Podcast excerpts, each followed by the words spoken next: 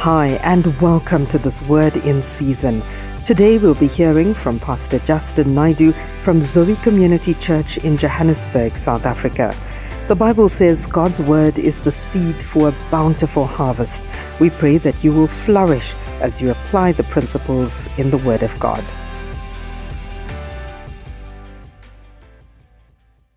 The biggest problem in the world today is fatherlessness. There are three types of fathers that you will have. You will have a biological father. You might have a spiritual father if you choose to have one. And you should have a relationship with God as your heavenly father. Fathers are foundations. Adam was the first man created. He was the father of the human race. God never went back to the soil after he created Adam. And when fathers are absent, you have a generation that have no foundations and a generation or a people that live in the mud. You have today a muddy people. Fatherlessness is the biggest problem of the human race. In South Africa alone, 63% of children grow up in fatherless households. This means that two thirds of children Men, women growing up have no understanding of what a father is. They have no foundation from which to launch themselves. When you restore family, you restore civilization. It's that simple, but it's also that impossible. Politicians and celebrities all lack the capacity to restore society.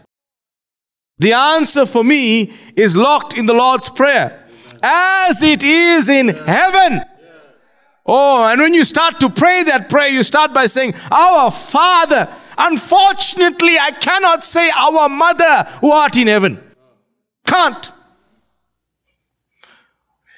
Creation groans.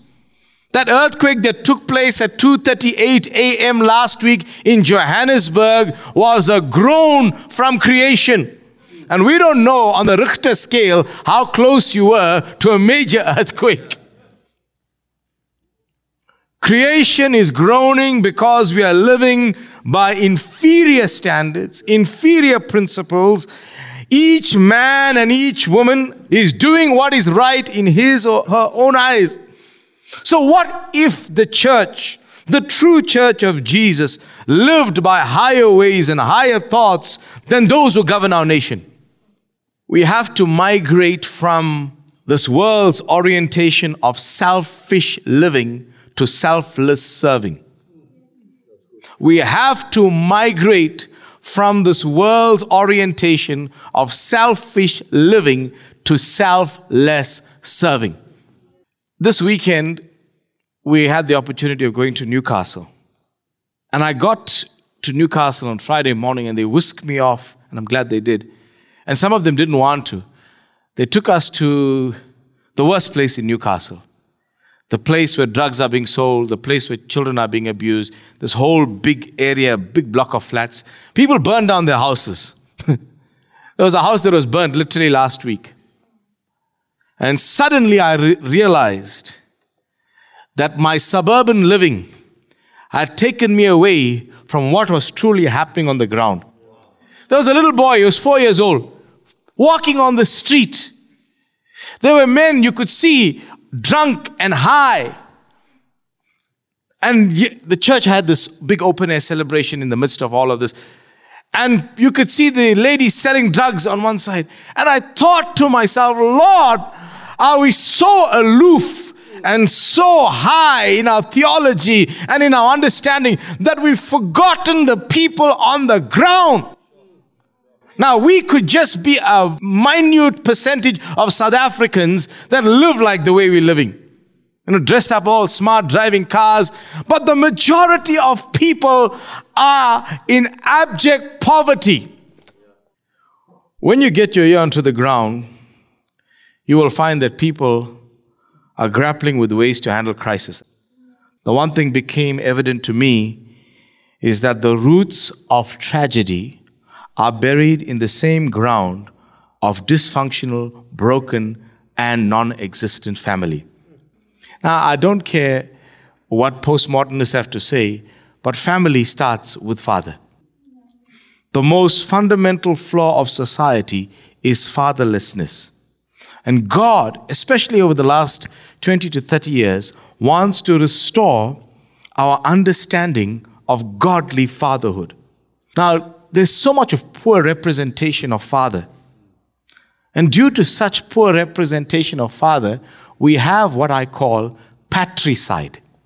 You have femicide, you have genocide, but you have patricide, the killing and the assassination of father. Does it mean that because you've had a poor experience with father, that father should not even be mentioned? Does it mean that God didn't preordain that grace of father to be over our families and over our lives? Here's a controversial statement for you. The highest form of leadership is patriarchy. God the Father. And Father in Adam was not meant to laud his authority, he was meant to underpin and undergird. And leadership, in terms of fathering, is not meant to be hierarchical, it's meant to be foundational. That's the picture that we've had.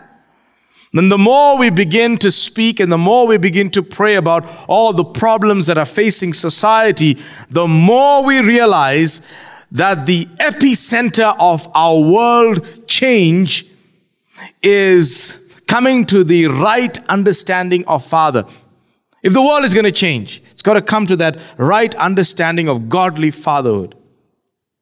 You know, fatherlessness has become a new pandemic but it is an evil force and it has become one of Satan's greatest and strongest strongholds that he's using fatherlessness.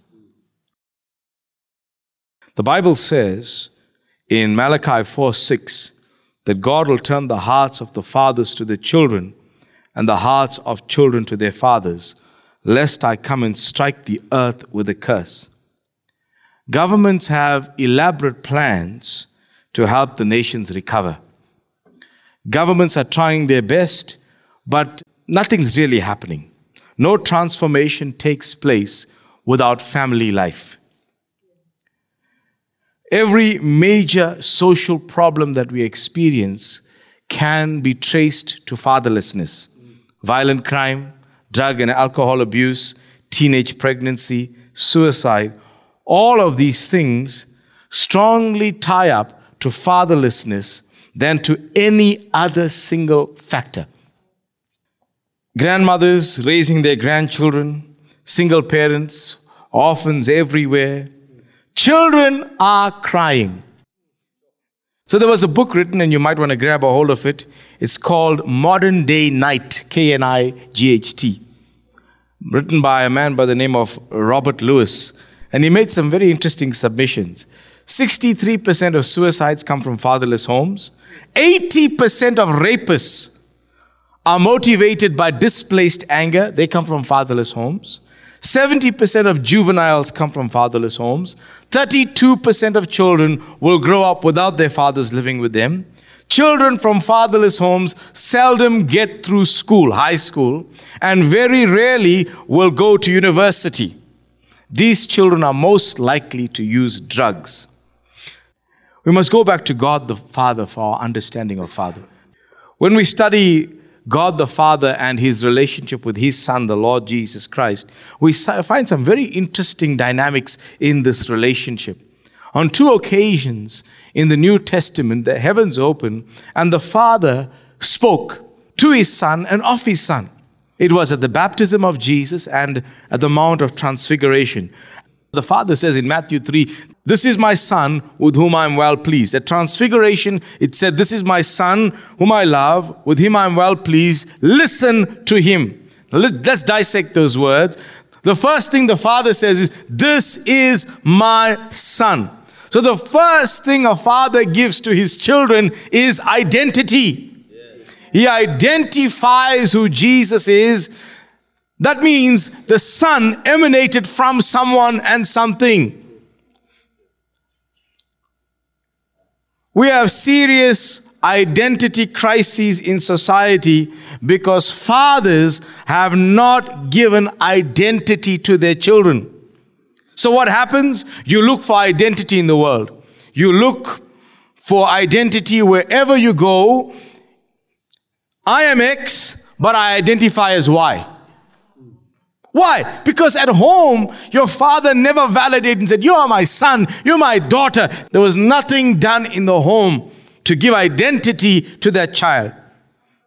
This is why when you come into the kingdom of God, the first thing you must pursue, the first relationship you must pursue is knowing God as your Father. You come to know Jesus as your Lord and Savior, but you must know God as your Father. And every day you got to brainwash yourself and say, God is my Father, I am His Son. God is my Father, I am His Son. So the first thing the Father does, He says, This is my Son. Secondly, He says, Whom I love. Now imagine the Lord Jesus about to engage in ministry, and He says, He hears this voice, This is my Son, whom I love. That's called emotional security. Can you imagine what these words would have meant, even though he was a grown man? What these words would have meant to him at the start of his ministry. The father then says, This is my son with whom I am well pleased. Well pleased. These, so you got identity, you got emotional security. Now you got a father who says, I'm well pleased with you. And the son has not done anything. You know what that's called? That's called affirmation. A lot of fathers don't know how to affirm their children. Let me give you some words of affirmation. I'm proud of you. You look great today. It meant so much to me when you made me that card on Father's Day. I love you. I was impressed when you hit that ball for a six. Recently, Gabby was getting dressed in a dress, and uh, she told her mother, Mom, I wonder what daddy would say about this dress. I hope he likes it.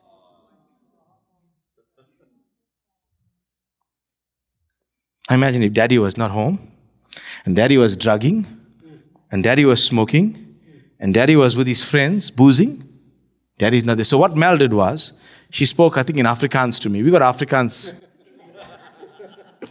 and she told me, tell her she looks beautiful in her dress. So as she was coming down the stairs, daddy told her, you look beautiful in your dress.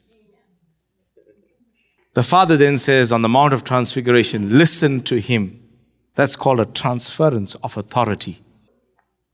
In the book of John, the Lord Jesus called God his Father, and that really ticked off the religious order of the day. Jesus' identity he made this huge identity claim that he and the Father were one, equal in power, in judgment, in works. And then he says in John 5:43, I have come in my Father's name. Now in Jewish culture, your name is very important. Nothing expresses identity more than a person's name. Here, Jesus is saying the Father and the Son don't have this, um, this problem of identity. The Father and the Son are one. The Lord Jesus received his authority from the Father. And this was done several times in the scripture. If those of you want to do a course, Harvard University has a beautiful course it's called the Human Flourishing Program. I want to say that to my learned colleague here last week. Did a fantastic job. In fact, last week's sermon should have been preached again today. I thought last week's sermon was, I hope you all prepared an offering and gave the preacher offering last week. She did such a great job.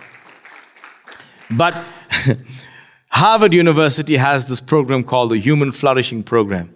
Harvard is not a church, it's a secular institution. And two of their professors did some research on the impact of early moral influence. Early moral influence.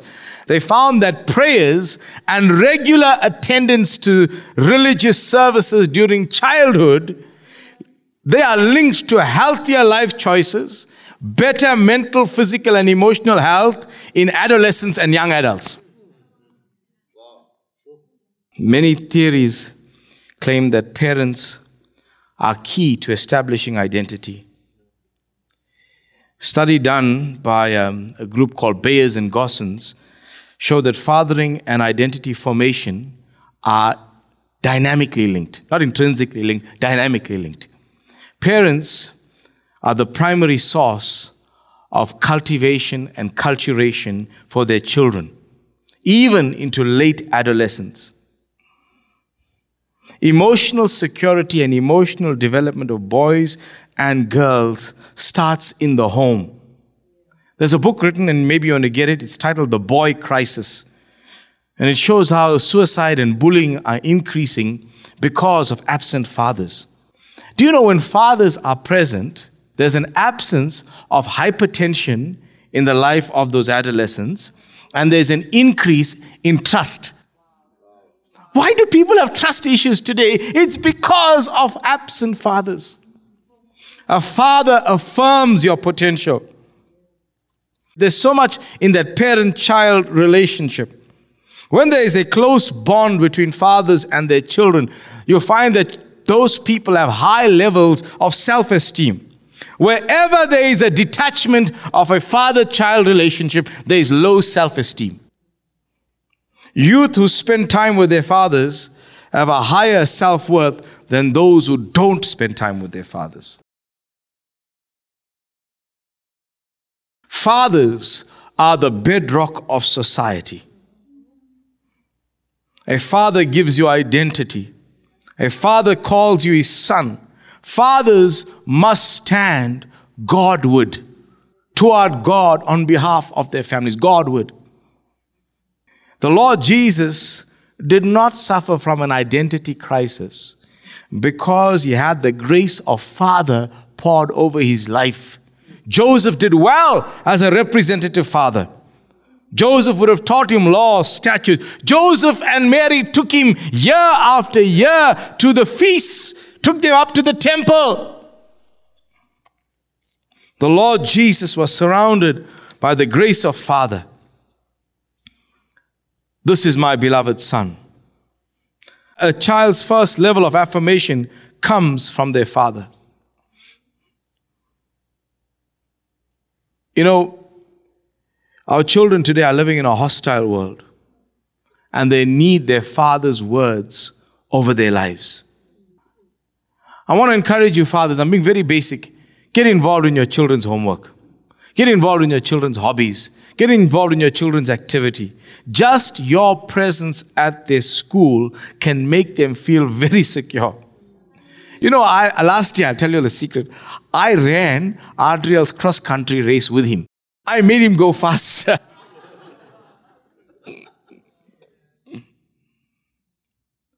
Let me show you how you can show honor to your children. Every biological father carries a special measure of grace to bless his family and his children. Fathers, don't leave the task of prayer to your wife. You are a weak man if you do that. Your children must hear you pray. Your children must have you lay your hands over them. David prayed for Solomon. David's effectiveness as a king hinged on his father's ability to impart grace to him. So pray for your children. Jairus brought his daughter to Jesus. When you look at Job, Job prayed for his children. Whilst pastors pray for children, fathers should be doing this every day because you have the jurisdiction to do it in your home. If you are not praying over your children, you are doing them a great disservice, even if they are adults. You know what the problem comes in now in this 21st century? See me, I have a BCom law, LLB, MA in theology, and a PhD in astrophysics. My father I'm using an example. My father worked in the shoe factory, so he can't tell me about life. So you think you're a big shot. You can never take away the grace and anointing your father has, even if he was an illiterate. So, what you have to do is come to the understanding that you got to the place of PhD because your father was a foundation in your life, and you have to, even if he's alive, and if he says something to you, you know, a Jew, he can be a CEO of the largest corporate. If his father tells him, shut up, he will keep quiet. He will never backchat. We have a problem. We have a problem within our circles in that we have misunderstood knowledge for wisdom. So no matter how high you go, your father carries grace. So allow for him to pray. Pronounce it. Fathers, secondly, show your children love. The Bible says in Psalm 103, verse 13, a father pities his children. To pity your children means to show them love, to show them compassion. There are times when children will drop things and it'll break. Hey, it's a cup, it's a glass. You can buy another one. You did that when you were growing up. It's in those moments when you can assure them that it's okay. Fathers, love your children. The third thing we need to do is respect our children. Bible says in Ephesians 6 for fathers, do not provoke your children to wrath. Respect from your children is earned. When you treat them with respect, they will respect you. Hello? The next thing that's very important is fathers must be a great repository of knowledge and wisdom to their children. Fathers, educate your children. Deuteronomy chapter 6 and verse number 7, the Bible says to us, You shall teach them, that that's the laws of God, you shall teach them diligently to your children. That's an instruction given primarily for me to a father. It's not the Sunday school teacher's instruction, not given to the pastor. You, parents, teach them diligently to your children. So you should be teaching your children the laws of God, the principles of the kingdom. Listen, if you don't teach them about sex and sexuality, the world has a doctrine and a teaching ready for it. Teach them. Moses gave this instruction to fathers. And whilst church has all the programs to educate our children, fathers should be teaching their children all the time. Impart knowledge to them. At the dinner table, you should talk to them about righteousness, about holiness, about giving. Fathers, you should educate your children. When fathers are lazy spiritually, their children are lazy and apathetic towards the things of God. Fathers, next thing you must do is nurture your children. To nurture is to grow and to develop. Most sports stars, most sports celebrities were trained by their fathers. The man who won the most number of tennis titles, Novak Djokovic, has his father training him. Most of these tennis stars, I was reading even about Steffi Graf this week, her father was instrumental in growing and nurturing. So if you see your child has potential, push them all the way. We live in an area where Kevin Anderson lived, the tennis player. His parents saw the potential he had. They sold their house and sent him to the US and they rented a house in Fairlands. Whilst their son was in another part of the world because they saw potential. They wanted to grow and nurture. When a father sees potential in his child, he must do everything possible to harness and develop it. How do you nurture your child? You nurture your child by providing for your child. The Bible says this 2 Corinthians 12 14 children ought not to lay up for parents, but the parents for children. So don't think you're doing a great thing by providing for your family. It's what the Bible says. Fathers also discipline your children. Discipline your children. We've got some teachers here, they'll tell you we have an ill disciplined bunch of children in school because never discipline never started home. When your child is offline, make sure you discipline them. The Bible says this, Proverbs 23 13, do not withhold correction from your child. If you love your children, you will discipline them. But discipline is not just hiding. Let's talk about some discipline mechanisms. Diet. What are you eating as a father? What are you watching as a father? What music are you listening to as a father? Do you have set bedtime for your children? As a father, are you punctual or are you always late? Who are you associating with as a father? What are you reading as a father? Are you even reading? What is your response to spiritual things? Are you consuming alcohol and drugs? Because when I grow up, I want to be like my daddy.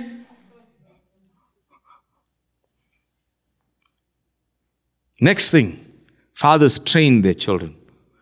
The Bible says, train up a child in the way he should go, and when he is old, he will not depart from it.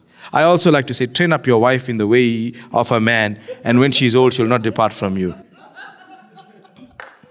Training! Training, training, training. Training is instruction with practice. The problem with our society is that we pass the buck on. It's a pass the buck on society. I'll pass the task on to the school. I'll pass it on. Let me tell you something. There's enough biblical evidence to show us that a lot of training took place at home. Joseph, we look at, but look at David. David was recognized as Jesse's son. His identity was linked to his father. In 1 Samuel 16 and verse 1, when Samuel received the instruction to go and anoint a new king, it was not David that they mentioned, it was a king in Jesse's house. Jesse's house had a culture to produce kings. Does your house have a culture, a system of habits to produce a different human species on the earth? So Jesse will instruct David take the stone, aim, aim for the tree. Take the sling, take the stone, aim. Play the harp, Jesse. Come on, you're missing a note on the harp. You can do better than that. Learn to be a mighty man of, valor. Learn to be a warrior. David, you're pronouncing that word wrong. Say red lorry, yellow lorry. She sells seashells on the seashore. Because when they describe David, they describe David as a skilled musician, as a mighty man, as a man prudent in speech. That doesn't happen by fluke. I don't believe that it was a fluke that David hit Goliath where he needed to. I believe that David was trained in Jesse's house. I don't believe that David just knew how to honor Saul. No, no, no. David was trained in the eternal principle of honor. Parents, teach your children to listen to the pastor. Teach your children how to honor the pastor. Because if I'm not here in six months' time and I'm in another city and another pastor is here, I'm telling you some stuff. You might not believe me. On one of the days, I'll be in New York. Listen to me very carefully. Teach your children how to honor a pastor. Even if it's you put 20 rand in that envelope and the child writes their name on it and gives it to the servant of the Lord, the child is being ingrained and indoctrinated with what it is to honor. But because you don't show it, they don't do, don't do it. If parents are not praying and reading the scriptures, don't expect your children to be doing it. Train your children on why we should not litter. Train your children on why we should not waste food, electricity, water. Train your children to save money. Fathers, train your children to honor God with a holy tithe. Fathers, train your children to worship God. I deliberately do it. They don't know it, but I deliberately, I go behind the piano, I start playing. Suddenly, Gabby is there on the small piano, she's playing, and Adriel comes slowly. He wants to learn how to play the song, and they're singing and they're worshiping God. Train your children to worship God. The problem is because we come to church and we think, hey, this is a worship team here, they must sing. The children, no, it's your job to train them. Put some lovely worship music on at home. Train your children in the ways of God. Talk about racism. Talk to your children about how you can help the poor. Here's a big thing for fathers fathers must secure the future of their children. The Bible says, Proverbs 13 22, a good man leaves an inheritance for his children's children. A good man.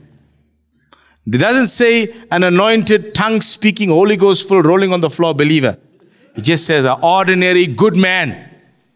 You secure your children's future by, by life insurances, investment policies. Fathers, if you are here, I'm teaching you, you must own property. Make sure you have a will. Don't leave your children in debt. Update your policies every year. Do it. Update your policy.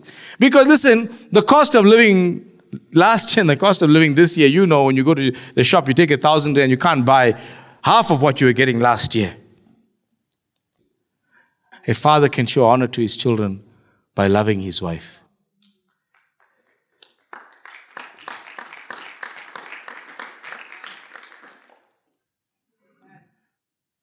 Husbands, dwell with your wives with understanding, giving honor to the wife.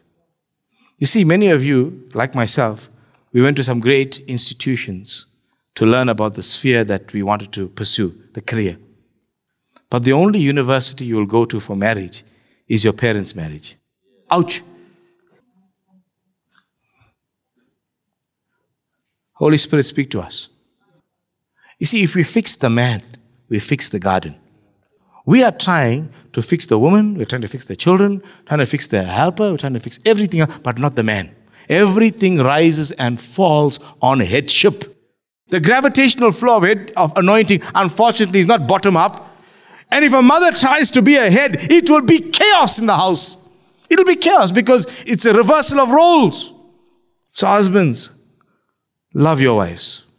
And the Bible says in 1 Peter 3 7, give honor to the wife as to the weaker vessel, not, not lesser vessel, weaker. Understand your wives physically, that she may not be able to do certain physical tasks. So don't think you are macho and kick the door. You are weak because you can't control your anger. So dwell with your wife with understanding. Number two, mentally. Men, you want to get to a point, ladies like to converse, like talk. In fact, for every one word a man says, about five or six words that a lady will say. So understand your wife. We want to get dressed quickly, the ladies will take very long to get dressed. Yesterday we were driving back, we weren't even looking at one tree, and I'm telling them in the car that men only are concerned about getting to the destination quickly. Ladies want to talk about the journey. Stop, let's have coffee, look at the birds, look at the sky. But the Bible says, dwell with them with understanding. Spiritually, your wife is very, very sensitive. If your wife tell you, I don't like that fellow, you better believe it. Your wife is right. I don't like the way that lady was looking at you. You better believe it. Wife, your wife is sharp, man. We grew up in a society where children didn't see their parents show affection to each other. And monkey see, monkey do. So when you grow up, you got no way of showing affection to your spouse. But fathers, show affection to your children and your wives. Buy your wife flowers. Give your wife some money. Give her some unexpected money. Do, all the ladies, you should be saying amen. Amen. You should be serving your wife with dignity. What are you doing? You are setting the next generation up for healthy relationships. I pray today God has helped us, fathers, to realize where we are at. 69% of university graduates are female. That means the ladies are getting sharper and the men are getting not so sharp. father, set the pattern in your house. I used to see my father read the newspaper every day. My father loved books. He would buy books all the time. That's why I, I developed my love for, for books and for reading, because it came from my father. What are you doing in your house? What are you doing in your house? All day Netflix series. Don't take walks. Don't play soccer, nothing. Just sit there. Want the cup to come to you, want the dishes to go. And I'm praying for fathers to really take their place in society. I'm really praying for that. When you study the life of a lot of people that have been affected with sexuality issues, a lot of that goes back to the foundation of fathering. And I tell you, if we can get it right in the home, just imagine the father comes right, one man, and just say he's got wife and two, three, four children. Everything just starts, it's like a, like a domino effect. Everything starts to fall in place. You know, when your father speaks, if you're a man and you speak, your children must know that decibel. You know, when the thing goes a little bit high, they must just know everything must fall into place. A lot of men have lost their voice in their homes because what they say and what they do are three different things. I hope today God is speaking to us. I hope today that you will know that you might be male by gender, but you are husband and father by conduct. Don't throw your male attitude around with me when you're such a poor father and such a poor husband. No, you're a weak man. You're a weak man. We got a lot of names for you, but we won't use them publicly. Weak, weak. I hope today, why aren't we celebrating masculinity? Why aren't we celebrating femininity? Why aren't we celebrating fathers? But we want to reverse all the roles. And then we have chaos. The only way to restore society is through family and through headship of father. God's sovereignty works with human responsibility. Some of us fathers have to go home. We have to write notes to our children and say, I'm sorry for the things I did as a father. Even if it was 20 years ago, I behaved like, uh, Cyril, your word, not my word, like a moron. I behaved poorly. I am sorry for putting our family in debt. Daddy will try. You got to go back and say, sort it out. I'm sorry for being absent when I should have been there holding your hand at that moment in time. Fix it, fix it, fix it before it is too late. I am a product of a good father. I smile today. It's a difficult day to smile, my first Father's Day without my father. But I smile because my father taught me so much. And he said, He who lived for his time has lived for all time. He who has lived for his time has lived for all time. If you're a father and you live for your time, you live for all time. Grace, mercy, and peace to you. It's been so great having you with us. We'd love to meet you in person at our Sunday services. Please feel free to join us at 9 a.m. at 43 Lotus Street, Manor, Sandton. If you'd like to access any of our free resources, get more information, or sow a seed into our ministry, please visit our website on www.lifecom.co.za. That's www.lifecom.co.za. You can also subscribe to Pastor Justin Naidoo on YouTube or find Zoe Community on Facebook and Instagram. Grace and blessings to you.